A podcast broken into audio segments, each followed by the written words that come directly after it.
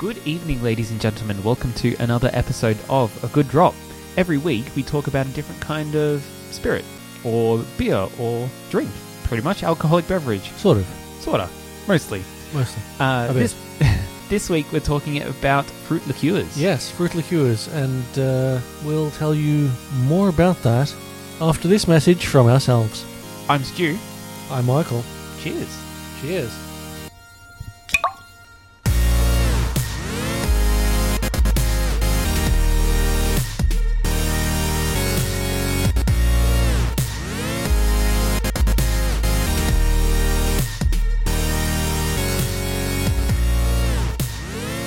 Yeah, so in front of us, we have a bottle of maraschino liqueur, straight Yes. from Italy. Well, straight from. This is not from Italy. No, oh, no, it's from Croatia. From Croatia, yes. Yes, there is uh, a very interesting story to maraschino liqueur. Now, this this episode, just just to be perfectly clear, is not about maraschino liqueur. No, but it has a fascinating backstory to it. Yes, so we will tell you this fascinating backstory In a, in a bit. In, in a bit. Yeah, so let, let's start by pointing out that fruit liqueur is uh, not not at all like nut liqueurs that we talked about in episode 42, nor is it anything like the milk liqueurs we talked about in episode 10, because it is in fact made using fruit. Funny that. Yeah. Um, it is still a liqueur, and it's all made in a similar method to each other. Like the herbs or fruits are steeped in alcohol Yeah. to get all the flavors out of it, and then you drink it. Yeah. Yeah, Or you, and you bottle it, then drink it. yes, in, in the same way as herbal liqueurs and milk liqueurs and Coffee liqueurs. coffee liqueurs, nut Yeah. liqueurs. I mean, all liqueurs are produced in a similar fashion. I thought you said all liqueurs for a moment there. Well, I suppose that that is almost an accidental segue to the fact that the majority of older liqueurs were originally thought up as some kind of medicine. Yeah, from uh, what are they? What were they called? Yeah, tinctures. That's what is the word I was looking for. They they all used to be called tinctures, and thought of as local remedies to common ailments like a cold, Yeah. sniffly nose. I mean, have you had a, shot of high proof whiskey and not had your nose clear up almost instantly? Yeah, oh, it does the job all right. It's probably not the best way to do the job, but it does it. it does it. It does. Hmm. It does it. Yeah, it's very true. And uh, I suppose that that is as good a segue as any into the history of the origins of this particular fruit liqueur. At the time that this was created, the recipe was created by the apothecaries of the Dominican monastery in a place called Zara in the Republic of Venice. That area is now Zadar in Croatia. And uh, at that time, though, this drink was not known as what it is known as today. It was known as Rosolge, from the word Ros Solis, meaning the sundew.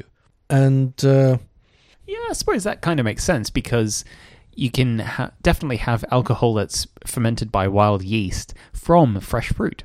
Like I know peaches can, I know peaches can get quite uh, uh, fizzy if you leave them too long in the fruit bowl.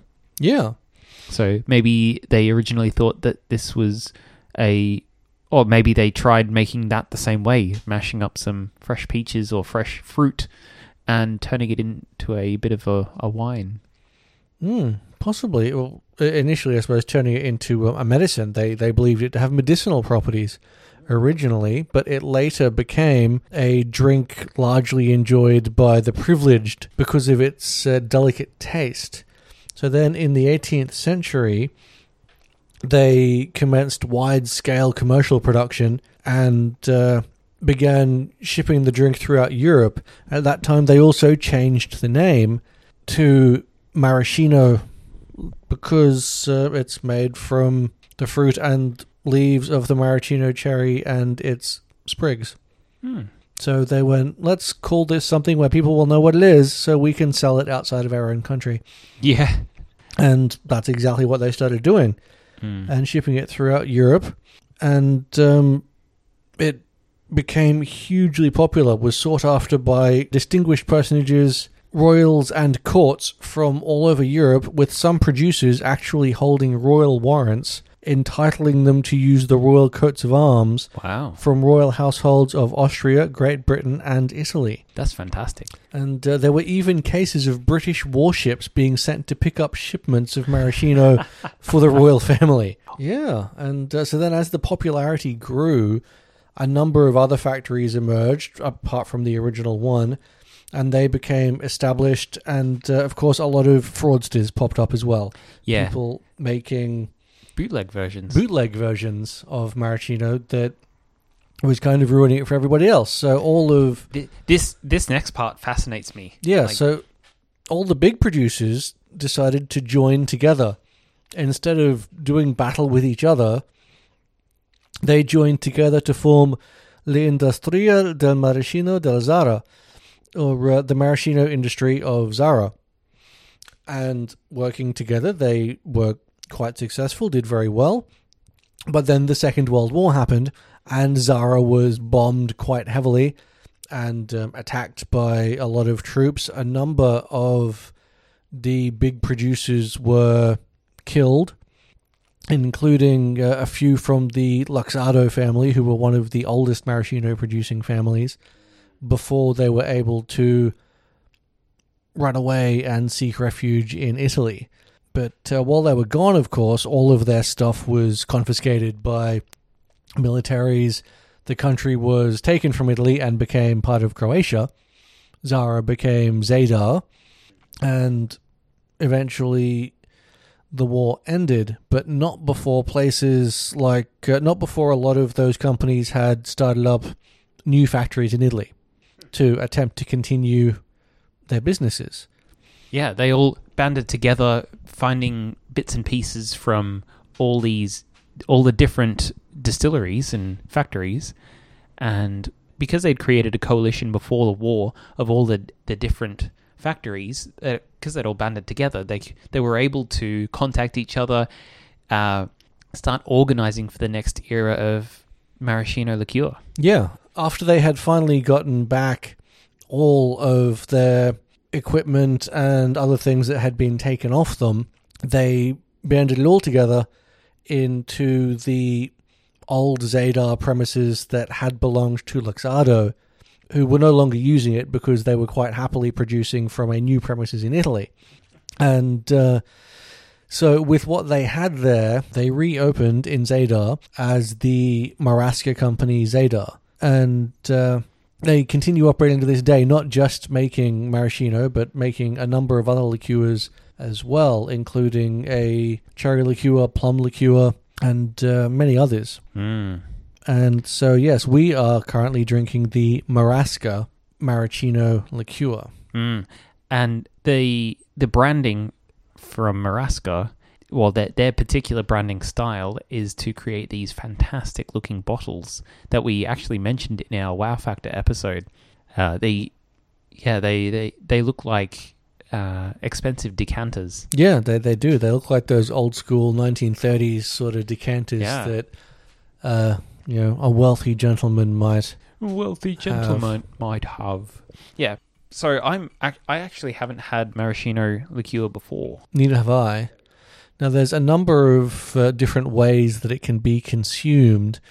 We started by having it the chilled way, which, um, as with a number of liqueurs, makes it quite syrupy and undoubtedly alters the flavor. And it is recommended that if one has it in this manner, chilled, fresh from the fridge or freezer, to that it can be consumed poured over ice cream or something and just used as a topping.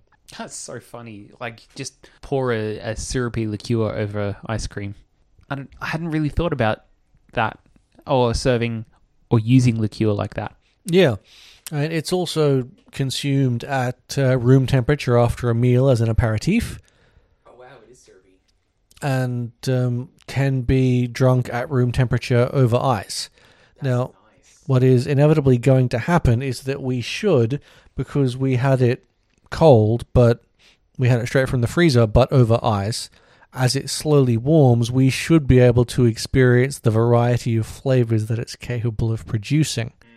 Yeah, it it's I just had a sip. It's definitely syrupy, and very very little bite to it. It's very smooth, but yeah. yeah, it's got like that sort of sugary, like sugar acid kind of flavor to it, uh, note to it. Yeah, and I, get the feeling that might be coming from its current syrupy way Mm. because a lot of descriptions of the flavor say that it tastes like eating cherries, like not not those glazed maraschino cherries with that super sweetness to it. Oh, it kind of tastes like. It, it does at the moment, but Mm. supposedly at um, at a warmer temperature, Mm. like room temperature or, or, or over ice, it's a little more on the bitter cherry side. But at the moment, it's a sweetness with kind of a cherry, a strong cherry note. yeah, with a strong cherry note Mm. and a, a cherry aftertaste. Yeah, it, it's quite nice. I don't. I think this would be good in a cocktail. Yeah. Oh, and there are so many cocktails that contain it, and in fact, it's probably something we should have mentioned as a in our cocktail staples episode, but it wasn't quite high enough up the list. But like, there's a lot there, but you know, not n- not any of the the big names. I guess. Yeah, yeah, it's in some of the more obscure, some of the more obscure cocktails. Well, le- le- lesser well known, but still fairly common. Um, I would say that you see those liqueurs more in Italy or Europe, where maraschino liqueur is far more popular than here. Because in Australia, we tend to drink a lot of drinks that are more refreshing Yes, than uh, flavorful. yeah. I mean, maraschino liqueur specifically is used in the cocktails "The Angel's Tit," uh, "Aviation," "Casino," "Final Ward," Hemingway Special, "The Last Word," Martinez, Mary Pickford, and Tuxedo. Now, interestingly, every single one of those cocktails is a cocktail designed to be served in a martini glass. Interesting. Interesting. All right. I suppose that's a, probably enough about that this particular fruit liqueur. We should talk about other fruit liqueurs because there's quite a list. Uh, this is coming straight from the Wikipedia because it's got a very, very good list. Very However, comprehensive. however, some of these are not actually fruit liqueurs. They are bastards. Yeah, so we- we're going to do our best to not name the ones that aren't actually fruit liqueurs Mm. because some of the ones on this list are just a drink containing fruit juice. Yeah, like for for a, v- a very good example, Hpnotiq. Yeah, which is not a fruit liqueur. It's a, uh, well, I suppose it's a fruit liquor, not a fruit liqueur. yeah, it, it contains brandy and it contains fruit juice And vodka. and vodka. It is definitely not a fruit liqueur because it does not contain alcohol steeped in fruit or fruit products. Yep. All right. So, and it, we're also not including schnapps because schnapps is slightly different. Yeah, It's made with a neutral grain spirit and a cordial. mm, exactly. So right on top we have Aram, Ara, Am, Amarula, which is a South African liqueur made with the marula fruit. And we have Baj, Bajstra. It's a Maltese liqueur made with prickly pear. Hmm. Uh, you got Cherry Heering, Cointreau, uh, Cur- Curacao, which you may remember from our Curacao episode, yeah, made from bitter oranges. Uh, you have Grand Marnier, uh, Grand Gala. I can't pronounce some of these names. um, Guignolet, which is made with wild cherries. Hmm. You have limoncello, which is a lemon liqueur, quite popular in uh, in Italy. That one that's um, actually really popular in some of the upmarket steak restaurants because it's used as a digestive to cut through some of the fat from the high marble count steak. It is also in a number of cocktails. Hmm. Uh, you've got maraschino, which is what we're drinking now. You have Midori. Yep, which is melon flavored. Mm. Which Um, melon?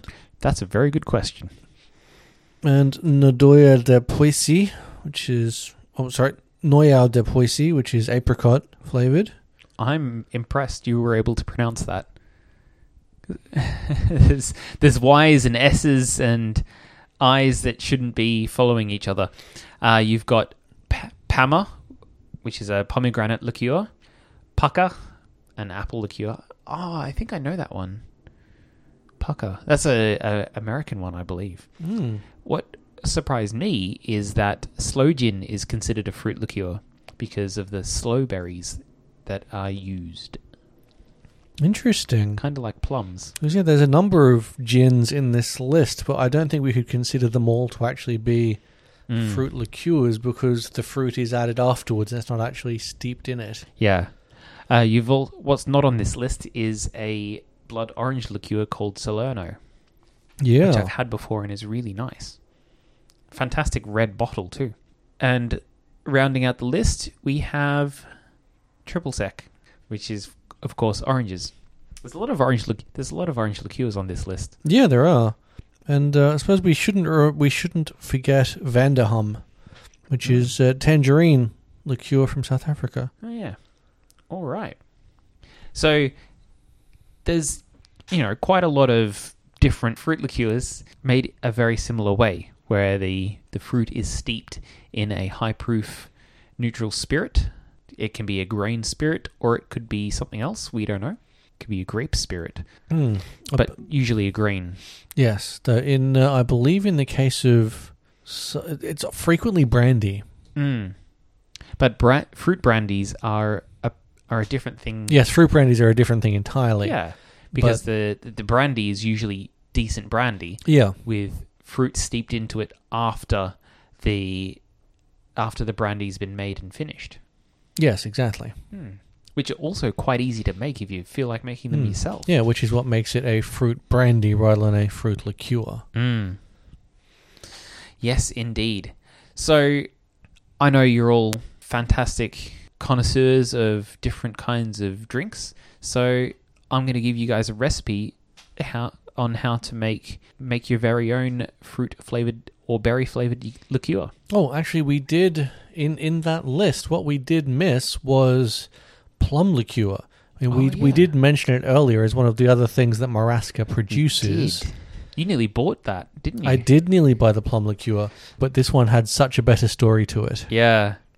So much more history for for the maraschino liqueur in particular. And what what I'm finding interesting about this maraschino liqueur is the smell versus the flavor, because it doesn't smell like it should taste the way it does. Yeah, it smells different to the t- to the flavor. Yeah, it, it smells bitter, but it doesn't taste bitter. Yeah, but this could also be because we've had it over ice. Mm. If we had it straight up, I think this would definitely be a very different flavor. Oh yeah, it would undoubtedly have more bitterness to it, which it's supposed to have. And we, we know Italians like bitter drinks. Yeah, you were really worried that this was going to be bitter as When, fuck. when, when I smelt it, I was concerned that it could be Amaro style bitter or Grappa style bitter. Yeah. So, how to make your own fruit liqueur or fruit brandy? So, you get uh, about a pound or half a kilo of fresh berries or fruit. Have more if you've got slightly more subtle flavored fruit like blueberries or strawberries, uh, and less if you've got stronger flavored fruit. Yeah, maybe slightly less of the Oh, dragon fruit. dragon fruit. I wouldn't have said that has a strong flavor. It's got a strong smell. Good point. Oh, actually, no, I'm not thinking of dragon fruit. I'm thinking of that one that smells like death. Don't put that in a brandy. Uh, durian. Durian. Yeah, they yeah they have a strong smell. Yes, they have a very strong smell and a very strong flavor. I don't know if that'd go well in a liqueur. I don't know. No, and people probably wouldn't want to drink a liqueur that smells like rotting flesh.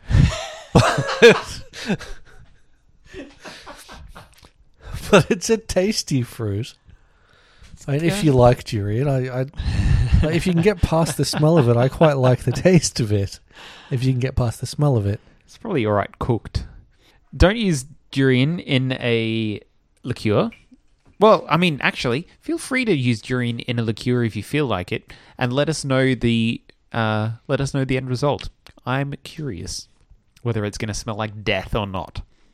Um, if so, once you've got your fruit, cut it into pieces. Don't macerate it or crush it or anything like that. You don't need to. Put it in a bottle or a bowl or whatever, whatever you're using, a jar, and then you get your 80 proof vodka or uh, pure grain alcohol. You get about three cups of that and about one and a quarter cups of sugar. You pour all those into a container together and leave it for two to four weeks. The longer, the better. Yeah, in fact, that is something I have done previously with vodka and chilies. Me too. Mm. I accidentally made uh, like a, a chili essence because I put about half a dozen habaneros in a bottle of vodka. That may be too many. That was definitely too many. if you wanted to add spice to a uh, to a dish, that was the way to do it. I think the um, I I think that ended up getting thrown out because it was just too spicy. I, I think I put about a half dozen jalapenos into a bottle of vodka, Ah, and that worked quite well. yeah. Jalapenos are far less spicy Oh, than yeah. habaneros. Yeah, because you want to be able to drink it. yeah, that was the problem. You couldn't drink it. Mm. Um, I've also made a apricot brandy, um, and that was with a that was with a, a brandy and a whole pile of dried apricots. Not fresh fruit, obviously, but it still worked. Came out quite syrupy and very smooth. Mm. Hmm.